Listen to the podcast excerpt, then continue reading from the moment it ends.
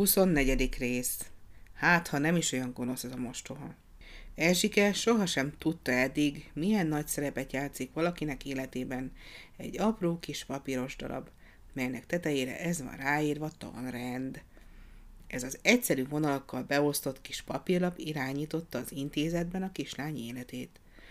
Odahaza mindegy volt, mikor kelt fel, s mikor kezdődik a lecke óra. Otthon a napjava részében unatkozva töltötte a kislány az időt, és így nem csoda, hogy örökösen árva kis életével foglalkozott. Magányos sétáin folyton csak az járt a fejében, hogy az ő sorsa milyen szomorú. Az intézetben azonban mindent megváltoztatott a tanrend, éppen úgy, mint a felnőtteknél, akik között szintén csak az a jókedvű, kiegyensúlyozott, aki dolgozik, és okosan beosztja az életét. Erzsike most szigorúan a tanrend utasításai szerint élt. Reggel kiugrott az ágyból, sietve szaladt a többi növendékkel a hideg zuhany alá, mert tudta, hogy pontosan fél nyolcra várja a reggeli. Aki elkésett, azután bizony nem vitte a szobalánya reggelit, hanem a lustálkodó éjgyomorral tölthette a délelőttöt. Reggeli után a tanrendhez igazodva a füzeteket és könyveket készítette elő. Nem jutott eszébe arra gondolni, hogy ki az a titokzatos jó akaró, aki elővarázsolja számára a szükséges könyveket, írkákat és ruhaneműket.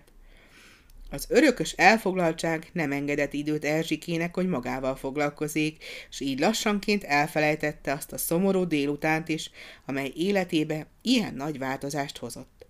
Csupán azt érezte, hogy van körülötte valaki, aki szeretettel néz rá, aki mindenben segítségére van, és akihez ügyes, bajos kis dolgaiban bátran fordulhat.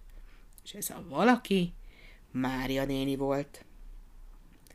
Lassanként meglazult az a barátság, amely Fricihez fűzte, hiszen ez természetes is. Erzsikének elsősorban anyára volt szüksége, nem pedig felnőtt játszótársra. Még ha az olyan hűséges és ragaszkodó is volt, mint Fuszújka Frigyes. Frici furcsán érezte magát az új környezetben, ahol neki is az intézet rendjéhez kellett alkalmazkodnia. A tanítás ideje alatt szinte elbújt a növendékek elől, és a kertben dolgozgatott.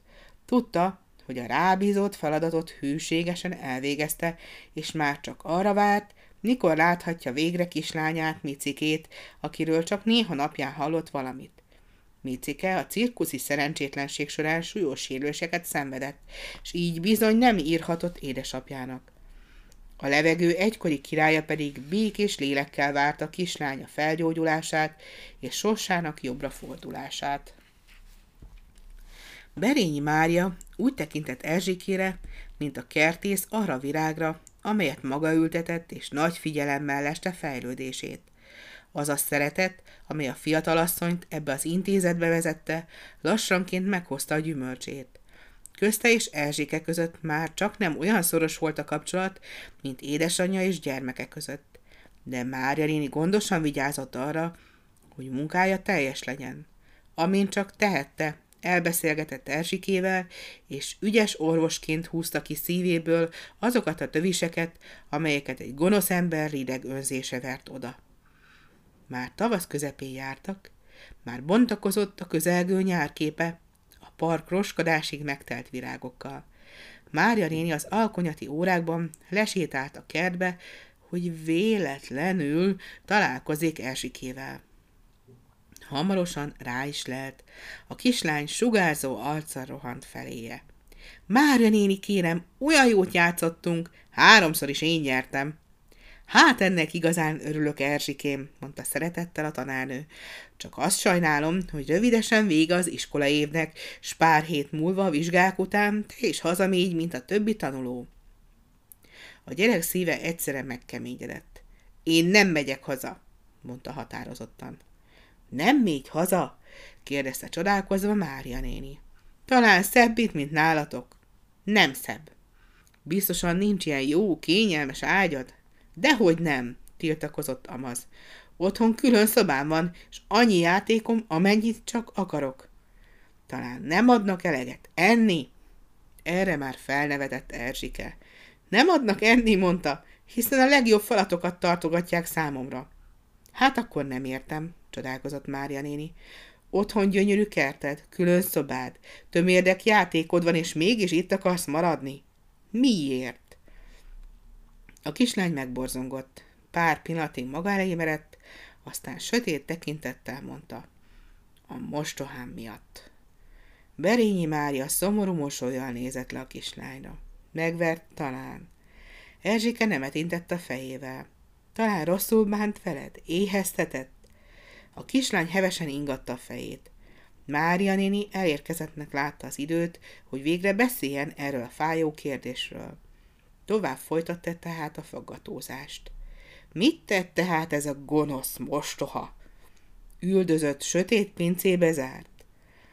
Nem csinált semmit, de biztosan megtette volna, felelte Erzsike, és szemében ilyet láng lobogott. Csak hogy én elszöktem előle. Mária néni úgy figyelt, mintha most hallaná először ezt a történetet. Csodálkozó arccal nézett Erzsikére. Magához húzta a kislányt, azt meg úgy simult hozzá, mint egy doromboló cica. Vagyis nem találkoztál még vele? Akkor miért félsz tőle, hiszen nem is ismered? Hát, ha nem is olyan gonosz ez a mostoha. De a kislány ezen a téren nem ismert alkut. Minden mostoha gonosz! vágta ki. Ide figyelj, kislányom, felelte Mária néni gyengéden. Ha valaki, aki téged még sohasem látott, egyszer azt mondaná, Ejnyed, de gonosz ez az Erzsike! Te akkor mit szólnál? Erzsike lesütötte a szemét. Hát akkor az nekem nagyon fájna. Máriának is könnyekkel telt meg a szeme. Csendben így folytatta. És arra nem gondoltál, hogy annak a néninek is nagyon fájhat, hogy gonosznak nevezed? Mély csend borult föléjük. Néhány pillanatig egyik sem szólt, és Erzsike érezte, hogy mint mindig most is igaza van Mária néninek. De szívében sokkal mélyebben hintették el a gyűlöletet, sem hogy attól ilyen gyorsan megszabadulhatott volna. Mária néni szemébe nézett a kislánynak, és így szólt. Nem ismered az új anyukádat, mégis azt mondod, hogy gonosz. Hát, ha tévedtél. Nem tévedtem, felelte dacosan Erzsike, mert Ibolya néni is azt mondta, hogy minden mostoha gonosz. Mária néni fölkapta fejét erre a névre, majd nyugalmat erőltetve arcára folytatta. Nem tudom, hogy Ibolya néni honnan tudja ezt. Talán neki is van mostohája? Nincs. Hát akkor honnan tudja? Biztos a könyvekben olvasta, felelte akadozó Erzsike. Mária néni gúnyos mosolyjal felelt. Könyvekben? Ó, én sok mindent olvastam már a könyvekben, de nem mindent hittem el. Gyerekkoromban nekem is a kezembe adtak olyan mesekönyvet, amelyben hétfejű sárkányról, emberevő óriásokról, mérföldeket lépő csizmákról, százfejű szörnyetegekről volt szó. Ezeket én már akkor sem hittem el. Vagy te elhiszed? Nem. No látod, most már ismered jól az intézet portását, a Safranek bácsit. Láthatod, hogy milyen nevetségesé tette az a sok ostoba könyv, amelyek minden sorát elhitte. Azt hiszem, akik a hargitai kúrián olvastak gonosz mostoháról, szintén nem győződtek meg arra, hogy amit olvasnak igaz-e, vagy csak mese. Erzsike figyelmesen hallgatta Mária néni szavait. Merengő arcán látszott, hogy lassanként igazat ad a tanárnőnek, és hajlandó elhinni, hogy talán nem is olyan gonosz az a mostoha. De még mindig marad benne elég erő ahhoz, hogy ellenkezzék. Most talán már csak attól félt, hogy elviszik innen, és elszakad Mária nénitől, akit annyira megszeretett, és aki annyi gyengétségével mindig az édesanyját juttatta eszébe. Mária néni azonban nem akarta tovább feszegetni ezt a kérdést. Éppen kapóra jött Frici, aki ünneplőbe öltözve állt meg a lányka előtt. Mellette ott volt természetesen elmaradhatatlan barátja Pici, szájában a kis batyuba kötött útravalóval.